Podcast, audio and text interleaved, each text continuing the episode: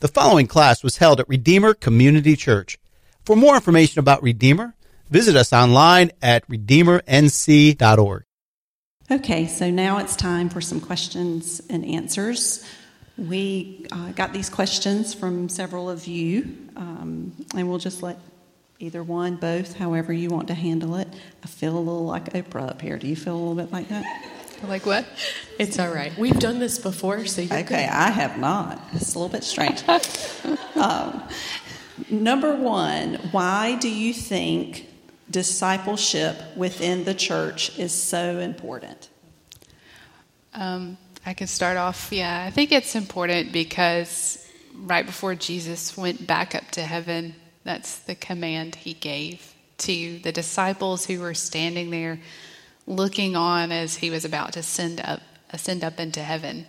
And we know that to be the Great Commission that he said to go, therefore, and make disciples, baptizing them in the name of the Father, Son, and the Spirit, teaching them to observe all that he commanded. And so it's very important because it is the commission that Jesus gave us to go and first evangelize as we are going, sharing the gospel with those we come in contact with, and then teaching them to observe all that Jesus has commanded. So it's really basic to the Christian walk of how do we learn how to love God, right, and love others and obey all that Jesus commanded is by watching other people. And so it's the way that Jesus kind of set forth the plan for his church of how the church would grow and build.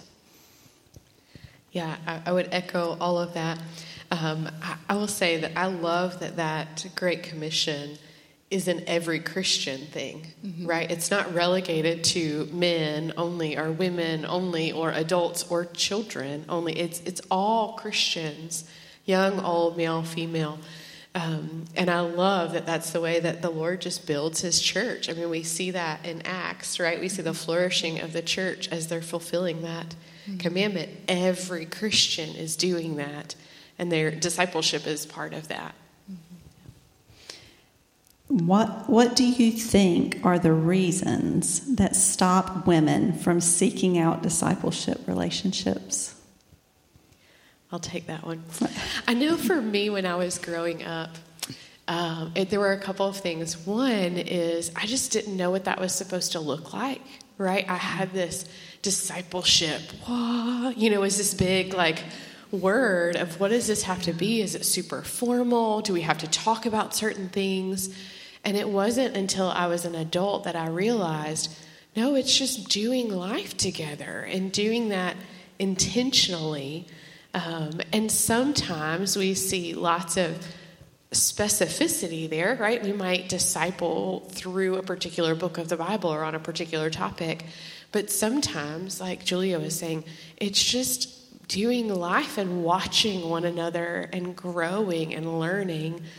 So I think it's the unknown of what that is as part of it. I think the other part is maybe it feels like if someone approaches us to be discipled, what does that mean? Do I have to like be at a certain point in my Christian walk to be able to pour into someone who's younger? No, you just have to love Jesus, abide in Jesus, right? It doesn't have to be this crazy thing.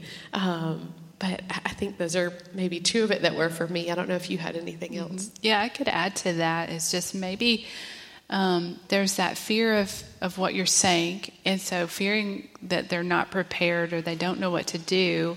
And therefore, they're not nudged to take the initiative. And so I think back on discipleship relationships that I had from the time I was like in the 9th grade through college. A lot of the relationships came about through the leadership in the local church. At the time we called it Sunday school. Now it's called small groups. But our Sunday school teacher was discipling us. And then in college, had a minister who was leading and wanted to intentionally create opportunities for people to be discipled. And so if there are those fears in people, maybe it'd be helpful if the church comes alongside and creates opportunities for people to disciple one another. So this college minister that I had, he was also over another ministry of young adults. And so he began to pair the young adults with the college people in the college. And so I was discipled by a woman who was like, I was 18 and she was 25, 26, 27. She was about to go on the mission field, but before she did that for a year, she discipled me. And so just some pairing of that intentionality of church leadership kind of helping church members who may not feel equipped to find those relationships. The next question you've answered a little bit, but it's, I don't feel like I have it together enough to be a disciple maker. What should I do, or should I think differently about that? Mm-hmm. I think if you are in Christ, you're born again. You are growing in the Word. If you're seeking to daily seek the Lord in His Word and in prayer, then the Lord's Spirit is teaching you something that you can pass along to someone else. And so it can be a more informal discipleship relationship, you know, with children, teaching your children what the Lord has taught you. Just speaking to one another. Like Kristen and I were colleagues, and we don't attend the same church, but we go to lunch often. And, you know, just things that she says to me informally are have an impact on who I am as a Christian, and I would hope vice versa, that we, you know, in some sense, we are influencing one another in godliness. And so viewing yourself as if you are in Christ, you have the Spirit of God. The Spirit of God is at work in you as you read His Word and you pray. You are going to have something that's going to speak into the life of another Christian, surely. And so viewing yourself as a you know, someone who's being formed into the image of Christ, and you share that with others. Yeah, I smiled a little bit. I think you saw as you asked that question, because I'm like, girl, none of us have it together. So right? It's one of those where, but I think even about my own people who have discipled me, we've gone through seasons where they haven't had it all together, but that makes it so much more real, right? If we're discipled by somebody who we think, you just have everything easy in life, or you have no struggles, how am I going to share my struggles with you? Right? I mean, it's less authentic, maybe is a good word. I think there's certainly a boundary there. I'm a counseling professor. I teach my counseling students. There's a boundary, right, that you set when you got your own problems, not trying to help somebody with theirs. But I think there's this, like, rawness and authenticity that comes from recognizing, like, we're all works in progress. We're all clay that's being molded and shaped, and we all go through seasons of struggle. We can identify with that, and by God's grace, and He puts the Spirit in us, we learn from that, and we share that with others. I think I'd rather be in a discipleship relationship, to a certain extent, with somebody who's struggling like I struggle, right, to be real with. What would you say... This isn't on the list. We're just talking now. Y'all just having a conversation. Because we're having a conversation. No.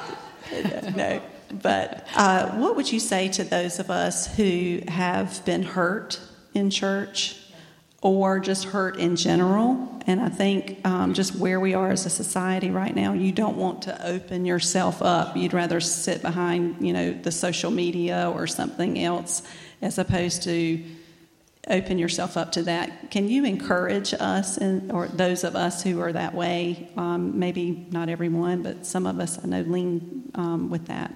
Yeah, absolutely. The first thing that I would say is I'm so sorry because it should not be that way, right? We as Christians, Christ-like people, should be demonstrating grace and kindness and love towards one another.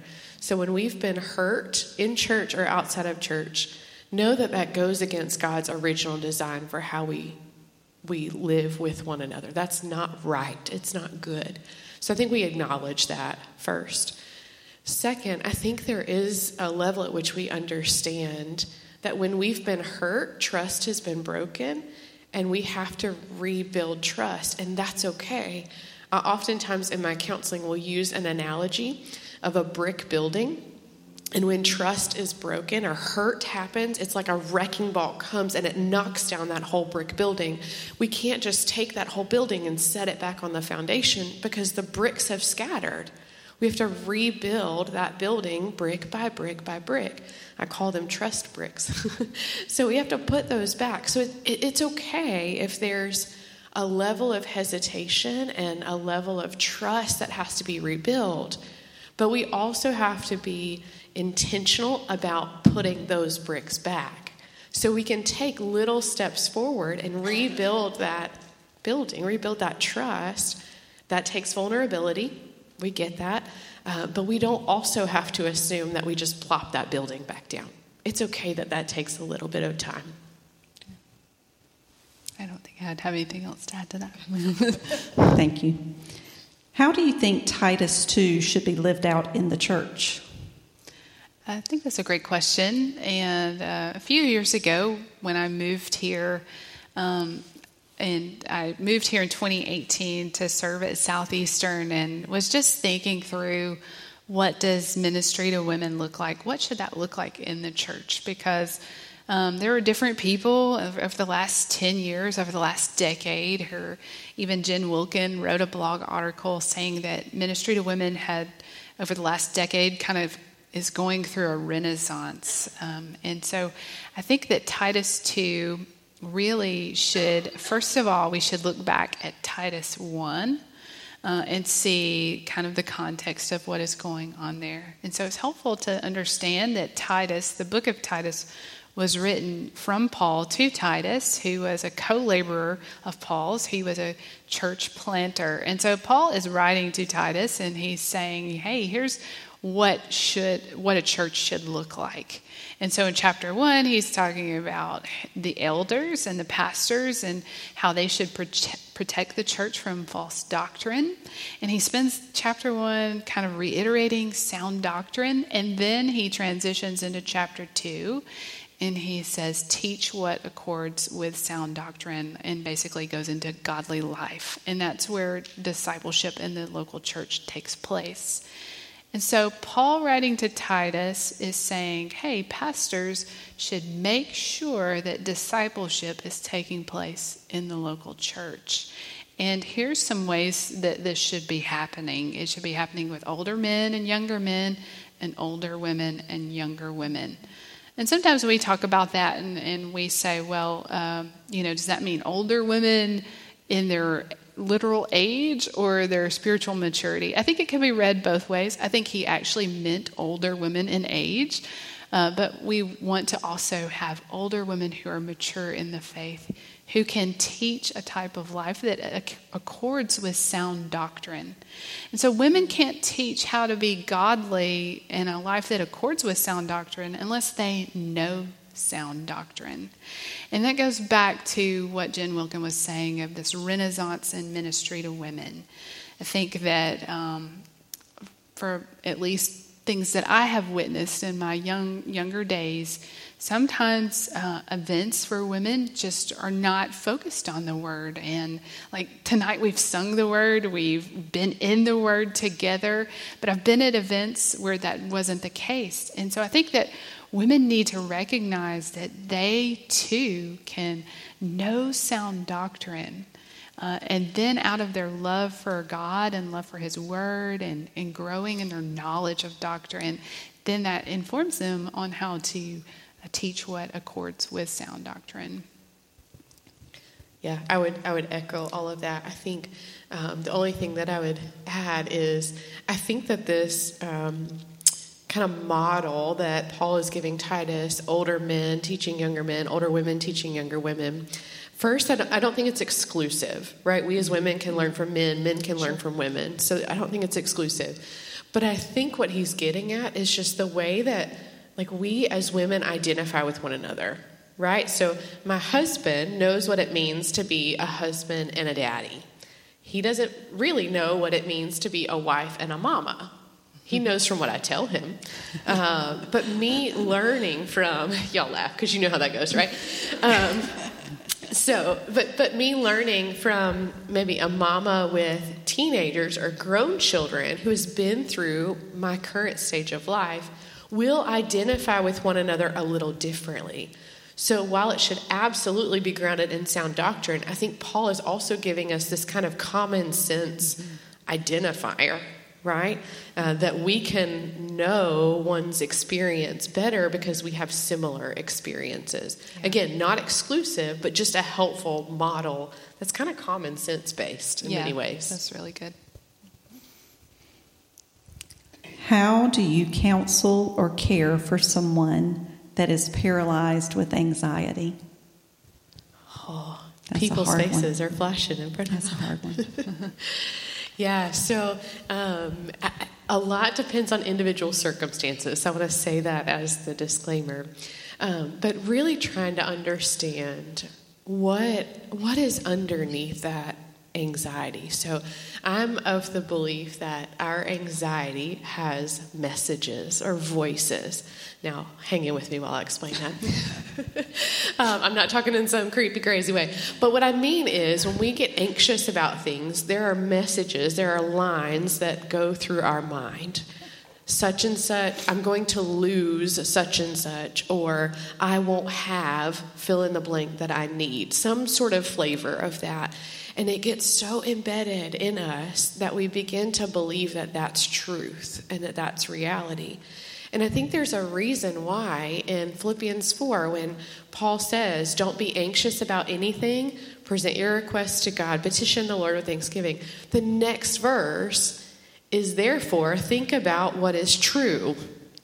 Because our anxiety lives in a future that's unknown, right? So when I'm spending time with a woman, especially who's struggling with anxiety, I want to dive deep in that. Are you believing a lie? What is that message? What is the voice that's playing over and over and over in your mind that's wrong?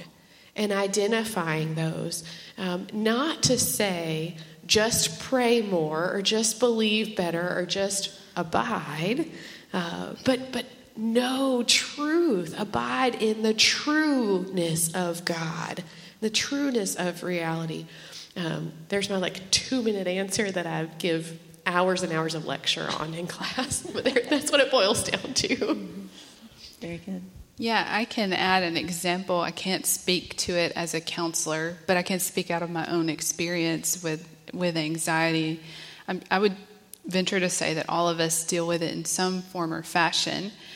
For me specifically, becoming aware of the specific thing that causes me anxiety would be fear of man. And so being more public, being a faculty member, speaking in different engagements like this one this evening, you start to have a view of self of, oh, everyone's judging me and looking at me and is going to be considering what I'm saying, and you start to feel like you're under a microscope. And so for me, that would be a struggle, a fear of man, and just becoming aware of that sinful tendency, and then seeking out, for me personally, specific scriptures that help deal with that and retrain that thinking.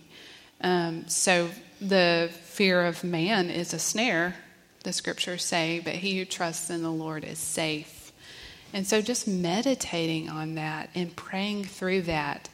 I have to add that to my prayer pretty much every day and ask the Lord to help me not to fear man, but to recognize that is a snare for me, that really the evil one wants to catch me up and trap me in that. But I need to turn and trust in the Lord. And in trusting in the Lord, I'm safe. And then remembering that I serve an audience of one. I was saved and called to serve the Lord and given specific giftings to serve him. And I do that for his good pleasure and for his glory. And I have to just remind myself of those things. So that awareness of a specific thought pattern and retraining and thinking on truth. And so that's an example for me personally. Yeah, I love that, because one of the things that I draw out in class when I teach on this is that shifting of authority from experience and emotion to truth and to God's word, right? Because when we are anxious, ultimately what we're doing is we're putting more authority in our feelings and in our thoughts and our experiences, whereas our authority should come from the Lord, who is always true, always right, to quote Philippians 4:8, noble, lovely, pure, right? Yeah. We should shift our words. And so what you're doing is you're reorienting that authority and trust, yeah. Very good. We have talked a little bit, just a little bit, about those who have been hurt, and we've talked a little bit about anxiety. Let me ask you one more biggie, okay? How can we come alongside one another, loving one another by pointing out sin without feeling harsh? And how do we hear it well when we are the receiver of that counsel? Yeah, I wish I had brought my Bible up here. I think it's Galatians 6:1. Maybe you can help me think of it. Can anyone read Galatians 6:1 really quickly?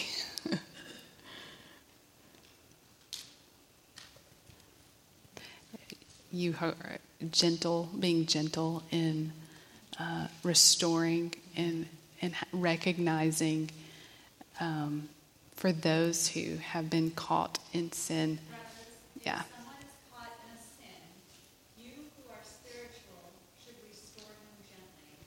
But watch yourself, or you also may be tempted. Mm-hmm.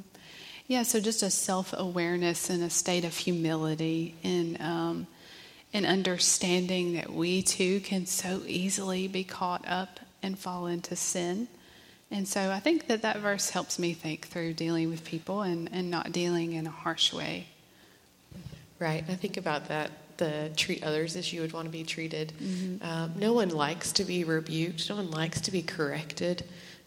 So the second half of your question is really on point here. How would we receive that? And so how do we say it in a way that's kind and gentle and loving? Because it is loving to correct sin, right? If I let my kiddos run around without any discipline or correction, that's not ultimately loving towards them. So it can be done in a way that's loving. But when we hear it, I think we need to hear it and receive it and evaluate it. And if there is merit, change, right? Change our behavior, change our thoughts. And when it's not so kindly given, how would we want to be responded to as well holds true. How do we love one another in those ways? Yeah. Thank you, ladies, so much. Thank you for listening to this class from Redeemer Community Church in Fuquay Varina, North Carolina. Feel free to make copies of this class to give to others, but please do not charge for these copies or alter the content in any way without permission. For more classes, we invite you to visit us online at RedeemerNC.org.